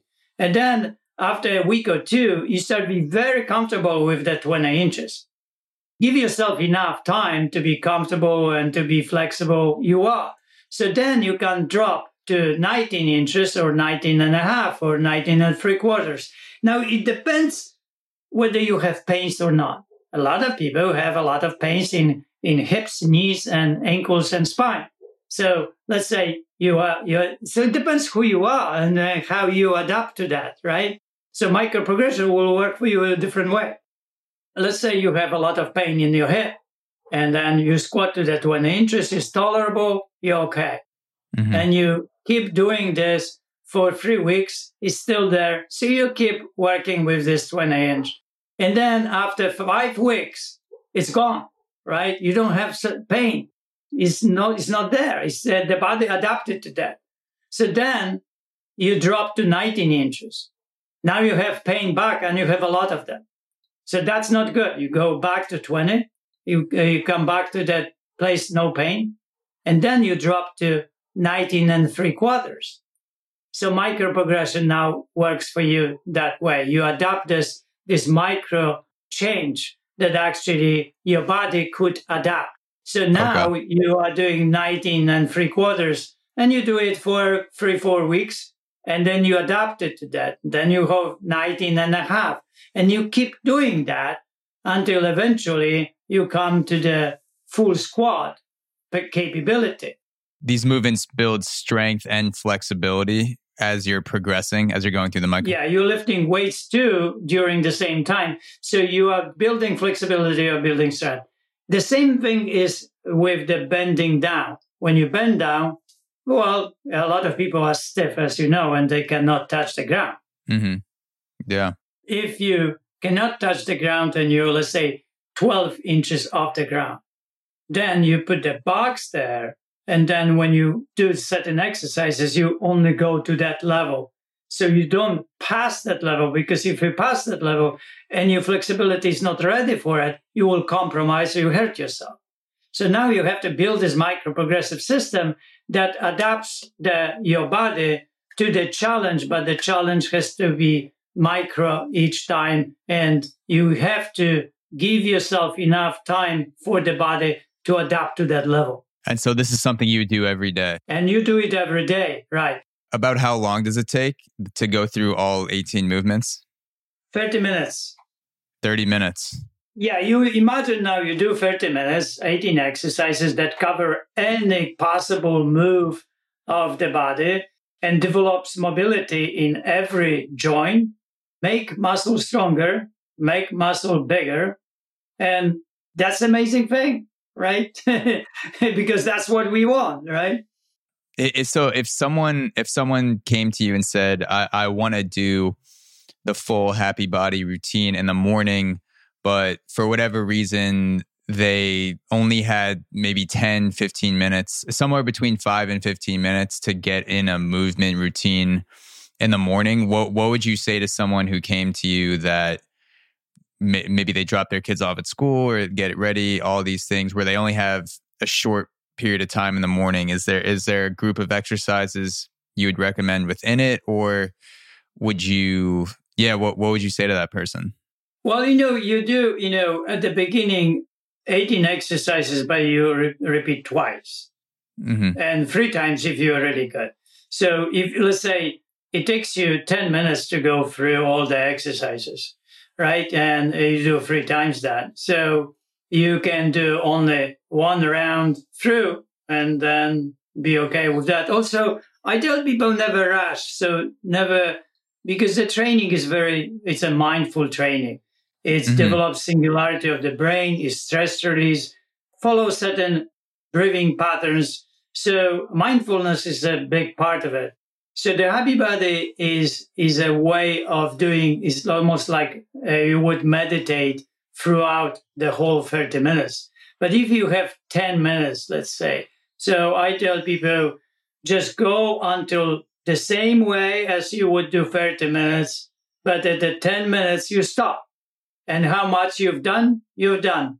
And then you that day is uh, uh, done for you. But never try to do more in short periods of time because then you will create anxiety that you will rush and it's simply not good for the body and not good for the mind. Yeah. My first introduction to you, I, I believe it was, it, it might have been an Instagram post from Tim Ferriss where he had shared a quote from you. He, he, he shared a quote, I believe it was from his interview with you a couple years ago. And you had said, hard choices, easy life, easy choices, hard life. And the happy body, along with a lot of the things you do physically and Olympic weightlifting, also the, the restrictions with drinking and teaching college students how to live better. It seems like it falls in line with the the hard choices, easy life, easy choices, hard life. Is there a choice that stands out recently that was a harder choice for you to make, but in the long term, it made your life easier? Something that stands out recently that would kind of fall in line with that mantra? Well, I pick up hard choices all the time, right? so, I know there are a lot. Any uh, anything that stands out, like a specific example of a, a hard choice that maybe you do every day, or something that makes your life easier over the long term? I will, I will tell you my story about poetry then. Yeah. So we hired a, a, a, writer in about 91 or 92 to write the Happy Body book. And the writer spent about half a year, I think, maybe more, and gave us kind of a rough draft. And it was horrible. It was really horrible for yeah. us. Aniela said, no, this, that, that's really bad, right? You yeah. Know? That's okay. We we hired another one. It's no like ghostwriting, right? Kind of. Yeah. And another wrote, and it was horrible too. So I said, you know what? We have to learn how to write and we have to probably write it. Nobody's going to write that book for us. Then I applied to Vermont College in uh, 95 and I sent in creative writing, but in poetry. And it looks like my way of writing was poetry. And it's, uh, I go back to Sweden when I left Poland. I was 85 in in Sweden. And because of Jerzy Popiełuszko and this unconditional love and becoming really a good person, good energy, you know, when I was in Sweden and there was a lot of depression and a lot of fight for being united with other families. So a lot of Poles were on hunger strikes and uh, in front of the uh, Polish embassy in Stockholm. And it was really hard uh, everywhere. And and and I uh, try to help people and talk to them and, and start meeting people and and whatever I was doing was helping. And there was this psychologist that Wanda side I helped too, and then she said, you know, it would be good if I opened the in Stockholm the clinic, and then you will uh, do what you do because you're doing something that is helping people, and I know what what is it and how it is. So maybe I can learn that. But they said, well, I'm going to US. I'm not going to stay in Stockholm. Sorry. And then she said, then you have to write. I said, why, why to write? I said, well, because you have something to say and then you have to write it. But I said, I've never written anything. And said, well, you go home and you write. So when I went home and I stared into blank page, eventually I, I started writing on it. And whatever really on that page became, it became a poem. So I didn't know how to write normal sentences. My writing was uh, was form itself. My messages form itself as a poem. So that was the beginning of my my poetry. So we are coming to 95 and and I'm sending my 10 poems to uh, Vermont and I was rejected. Then I called next day and I uh, talked to somebody, and a person from admission uh, said that I asked to talk to somebody that rejected my poetry, and she said, "You called well, the admissions office to yeah, ask, to then, ask why you rejected." I to talk to some, and she said that cannot be done. And then uh, I said, oh, "Okay, I, I, will explain myself." And you know uh, that I I want to work on my writing and I want to improve it. I want to know how to improve it because next year I'm going to reapply and then uh, following year I will do the same thing until you accept me. But I have to know how to improve myself. I just need guidelines. Somehow she understood that next day, Dean called me and it was amazing. And I talked and it was very helpful. He helped me, Roger Weingarten helped me to, to get together with some people in LA that could help me with my process. I was going through seeing different people and eventually I met Peter. And then when I met Peter, this Zen master and and, and a teacher of uh, a poet, and so he was a Zen master and a poet. Came to Peter, and Peter was running at that time workshops in LA, uh, poetry workshops, and nobody really was doing this, uh, but Peter was doing this. Uh, I also joined Beyond Baroque, uh, the poetry group in LA. And I came to Peter with my 100 poems. And I had 100 poems, right? This is like your life's work at this point. Yeah, it was 10 years, right? Because yeah. it's 85, now it's 95. Yeah. So, but I was proud of it a lot. mm-hmm. Yeah. so I uh, gave Peter, and Peter looked at the first page about one second in the middle, maybe a second, in the uh, last, maybe a second, and he threw everything to the ground and says, all garbage. So he looked at it for three seconds, 10 years of what you had written, and he said, this is, this is garbage. It's all garbage. And it was shocking for me because, you know, like, uh, and he was not talking. He was just looking at me, my reaction. And I was thinking, and I was silenced. But I was lucky because at the same time, a week ago, a coach from uh, Colorado University sent a pole vaulter to me and with a letter. And he came to me when I coached at the UCLA weightlifting team. I had mm-hmm. a team there. And then he came to me with a letter and I read the letter. And then uh, he was asking me to take him over uh, with Olympic weightlifting, help him uh, with building more power. So I said, okay, could you do those, do the snatch? I want to see where you are. And then he did one snatch. I, I said, okay, that's enough. And he said, I can do more. No, no, that's enough. So you see, I needed only one second. Yeah.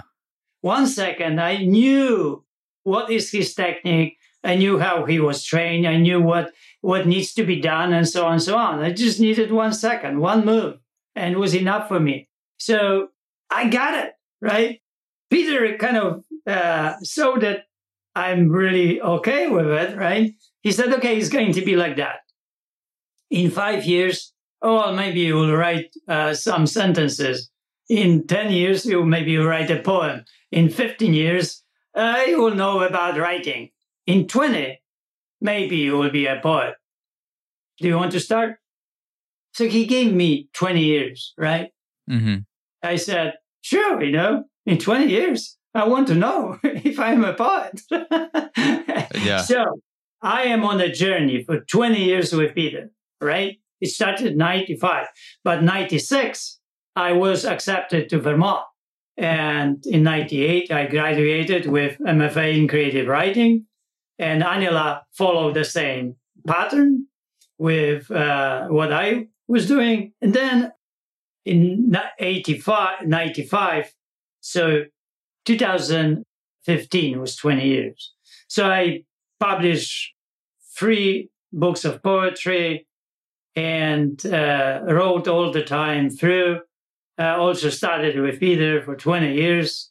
Uh, that's kind of a micro progression and building something that you're becoming something, becoming this, this, po- you're becoming poetry, right? You, that's your easy, easy choice, kind of easy life because you're becoming that, that thing. And it takes time. It takes uh, a lot of years to, to become. Today, yeah. I opened a book of poetry, somebody's poetry, and it takes me a second right to look at it. I I can read two or three words. It's just amazing, and I feel it or I don't feel it right away. I know it.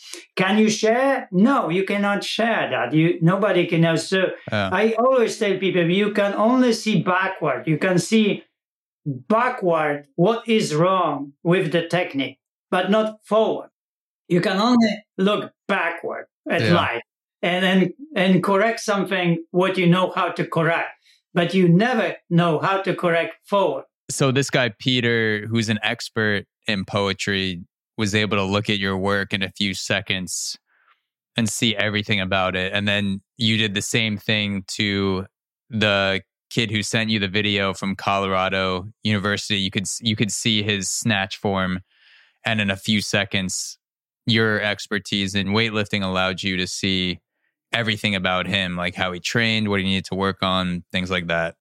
Jack is just the position juxtaposed mm-hmm. me with mm-hmm. something. So I, I started working on that lifter, right? And spent years on his training and then building micro progression and building him as a better lifter. But micro progression is uh, is extremely important here because if you want to go a little bit faster than you can, you will break. So and you will never achieve really what you need to achieve. So you have to have sustainability and you have to have hard choice in a way that all the time you make it better a little bit. So you have yeah. to somehow progress, but you cannot progress too fast. There was this Russian coach that said, I need 10 years to make a national champion. If I don't have 10 years, I will not, I will never make one mm-hmm. because I will break that one before. So it takes time, and that in during this time you you have to have these micro uh, changes that contribute to the constant adaptations and, and growth of something like you know growing mm-hmm. money right yeah. you invest money and you uh, for retirement and it takes 30 40 years and then you have it when you retire. It's a, it's a micro progressive system. But we are not teaching this micro progressive system. We are not really doing that. And then uh, it's really hard to, at the beginning, to give time and effort because if you want to make something better than ever, right before, it will be effort and it will be a hard choice always.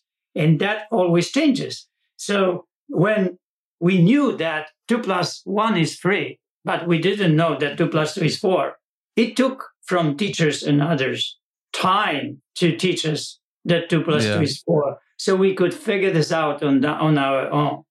So it's it's a and it uh, it's a constant hard choices in mathematics to know more and another step and more and more and more. And it ends sometimes. It only ends when we end.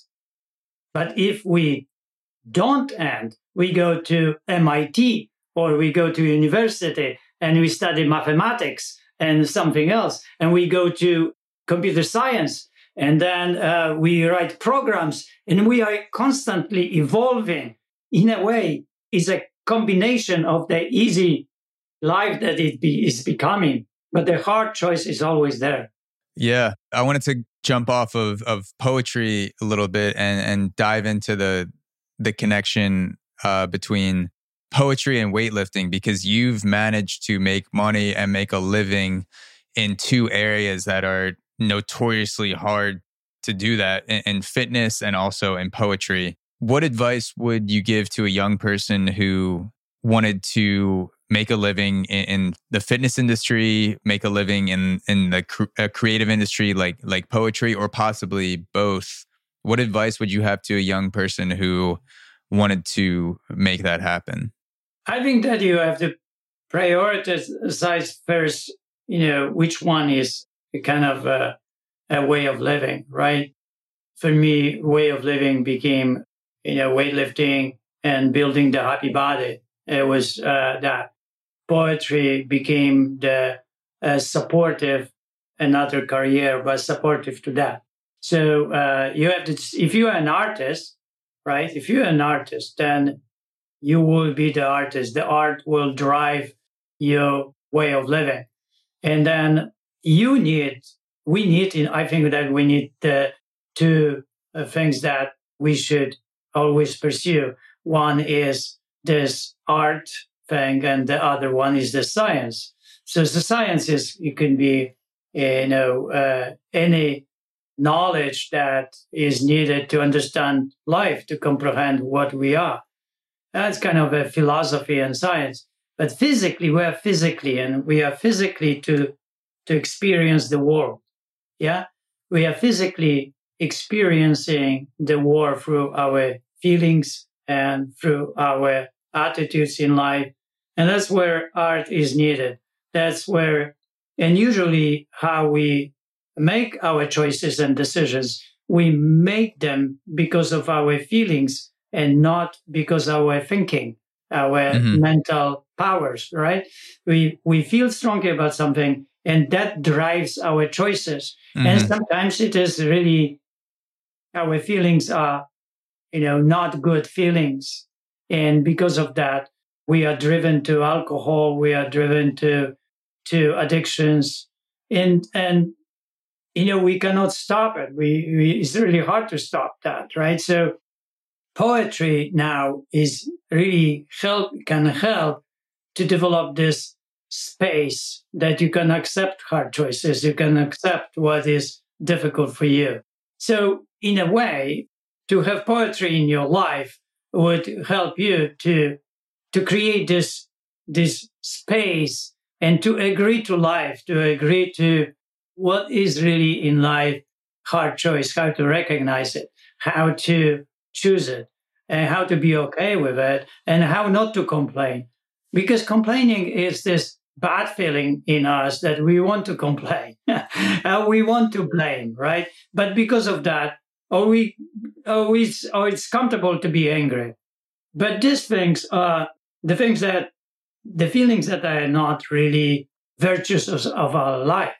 So the poetry helps to choose eventually within you to choose the poem, to choose the poem in which, uh, in, in the poem, the person becomes the goodness, the chooses something what is a, a hard thing to do.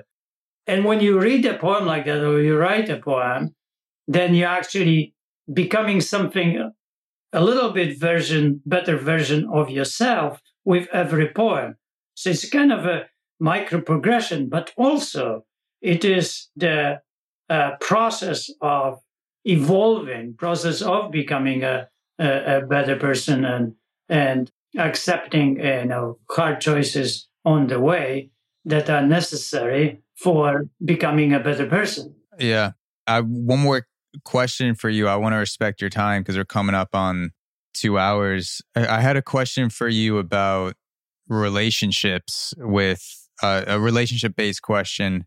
What does date night look like for you and your wife, Aniela? Because you've been together for over 40 years.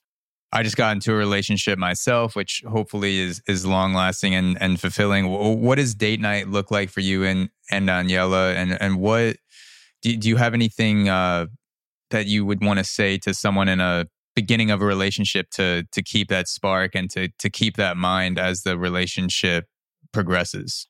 Well, you know what happened with us is that we're uh, building the happy body. So we were both both involved in constant discussion about it.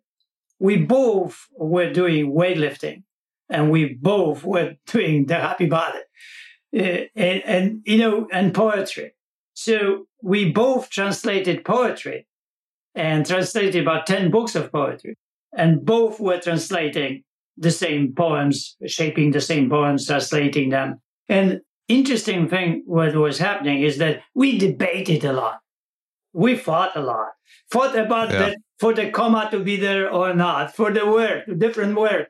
And our neighbors were thinking that we are really fighting, but we were debating about, but very loud about how, whether to use this word, trying to yeah. figure out different and so on.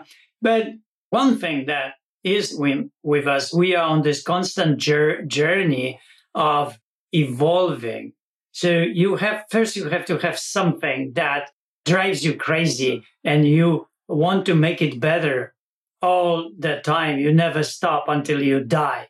So I'm writing new book now, and then, then she's writing her book, and then we discuss this, and we're constantly kind of uh, helping each other and, and discussing those facts. During the day, we train together. We go to the gym and do Olympic weightlifting. We do the happy body separately, but we do Olympic weightlifting together. So we go uh, for tea to Peet's Coffee together, and we drive there every day. We would drive because we like to uh, walk. We got, we like cafes. We go to Starbucks or we go to Peet's Coffee, and we have our bars. We make our bar, and I eat my bar, and I drink my drink tea, green tea or coffee. Aniela likes coffee. I'm not so much anymore, but we sit outside in the sun or not right inside and then we yeah. have this time together uh, constantly with ourselves. But during this time, and then during this time is always the hard choice. We are building the web, we are building the, the happy body, we are listening to people what they want and how they want. So we are constant evolve in making something better. This hard choice is present every day. During the, the day we cook together, we drink together, or, you know, uh, Aniela cooks and I, or, you know, I make smoothies or she makes uh, ginger juice. So we have all these things uh, uh, kind of uh, going.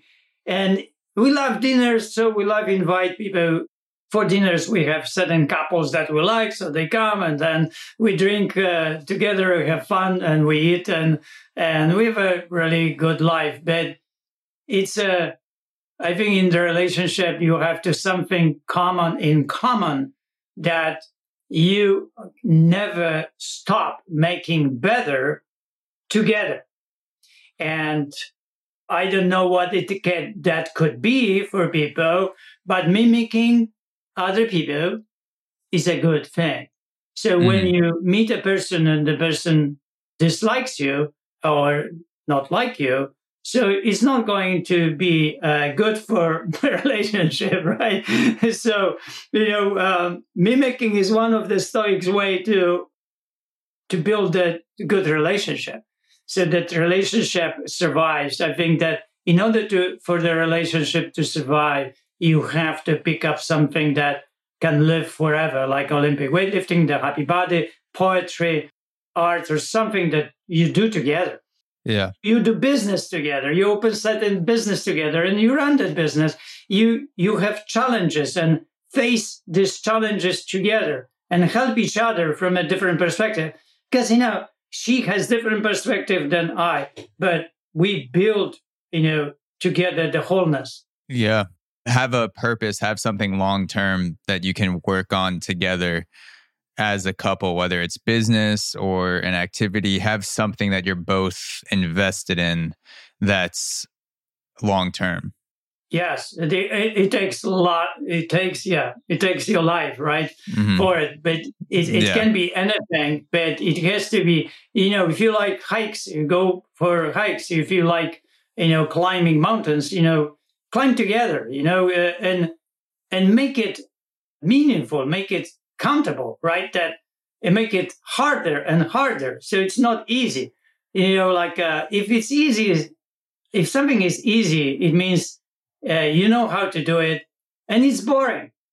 You know, if you repeat things in life on the same level of effort, mm-hmm. it's boring.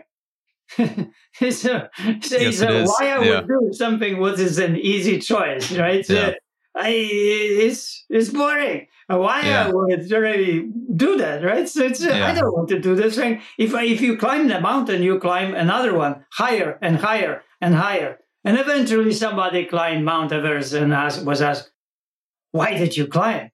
Well, because it was there, right? Yeah. Uh, okay. So what are you going to do now? You cannot climb higher. So well, I have to find something else. well, yes exactly. Mm-hmm. if you pick up poetry, it will never end because the mountain is higher and higher forever. Olympic weightlifting, higher, higher forever. Any sport, kind of, if you train yourself to become better in that sport, it never ends. Yeah. The never ending aspect is what makes something beautiful and, and meaningful and also tough and frustrating. And, and I, I definitely alive feel that in my own life. Yeah. It makes you feel alive. Yeah. That's a, it's a great way to put it.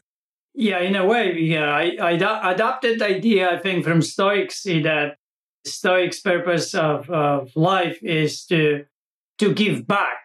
The idea of it is, you know, the nature brought you here, and then okay, and you are here, and nature gave you life, right? And you have that life. Now, what you do with this life and why you're here is a question. So Stoics believe that you are responsible to the point to become as the the best version of yourself and work constantly to improve yourself until you die. I think that's the that message I really understood and I live that way of life. I live the life of improving myself, even though I don't know why it happens. I don't know where is it going, but it really doesn't matter because I'm fulfilling my responsibility to the planet, I think, to become the best version. And in this way, the world becomes a better place because I, am becoming a better person. And, you know, uh, if we could adapt, all of us could adapt, adapt that way, imagine what would happen on the planet, right? Yeah. Well, well, thank you, Jerzy, so much for your time. I, I really do appreciate it. And I know a lot of people will gain a ton of value from your words and your work. Where is the best place for people to check out the Happy Body and also your your poetry and other writings? Well, the best way is go to thehappybody.com mm-hmm. and see all the books. I wrote dialogues and I wrote poems and I wrote stories and lectures. And also you can go to Amazon and check my name there. The books will come out. And uh, if you engage the Happy Body, I meet always uh, every day with people that have questions on Zoom. so when people buy the Happy Body book, there is a sign that I um, I'm on Zoom with a certain number, and people can come and uh, they can talk to me, they can ask me questions, and uh, uh I help them to with this micro progressive system and adapting them to to the lifestyle they want to create, a better lifestyle lifestyle for themselves. Thank you again, Jerzy I'll link everything in the the podcast description as well for people listening, whether it's on the app or YouTube. I'll have everything linked in there. And and, and thank you again, Jerzy. I really do appreciate your time. Thank you, Zach. And you know, I see my wife is uh, pacing outside, waiting for me to go to the car. We're going to Peet's Coffee and have our bar and, and discuss something. Probably I will be telling her how it was here. yes, yes. Well, enjoy enjoy the coffee and and I'll talk to you soon, Jerzy. All right. Thank you, Zach. Bye. Great to be here. Thank you guys for listening to another episode. You can go to auxoro.supercast.tech today to gain access to two bonus episodes per month of the Aux podcast on topics like Bruce Lee, COVID lab leak, Bitcoin, and more.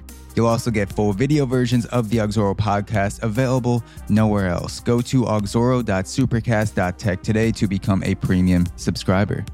See you next time.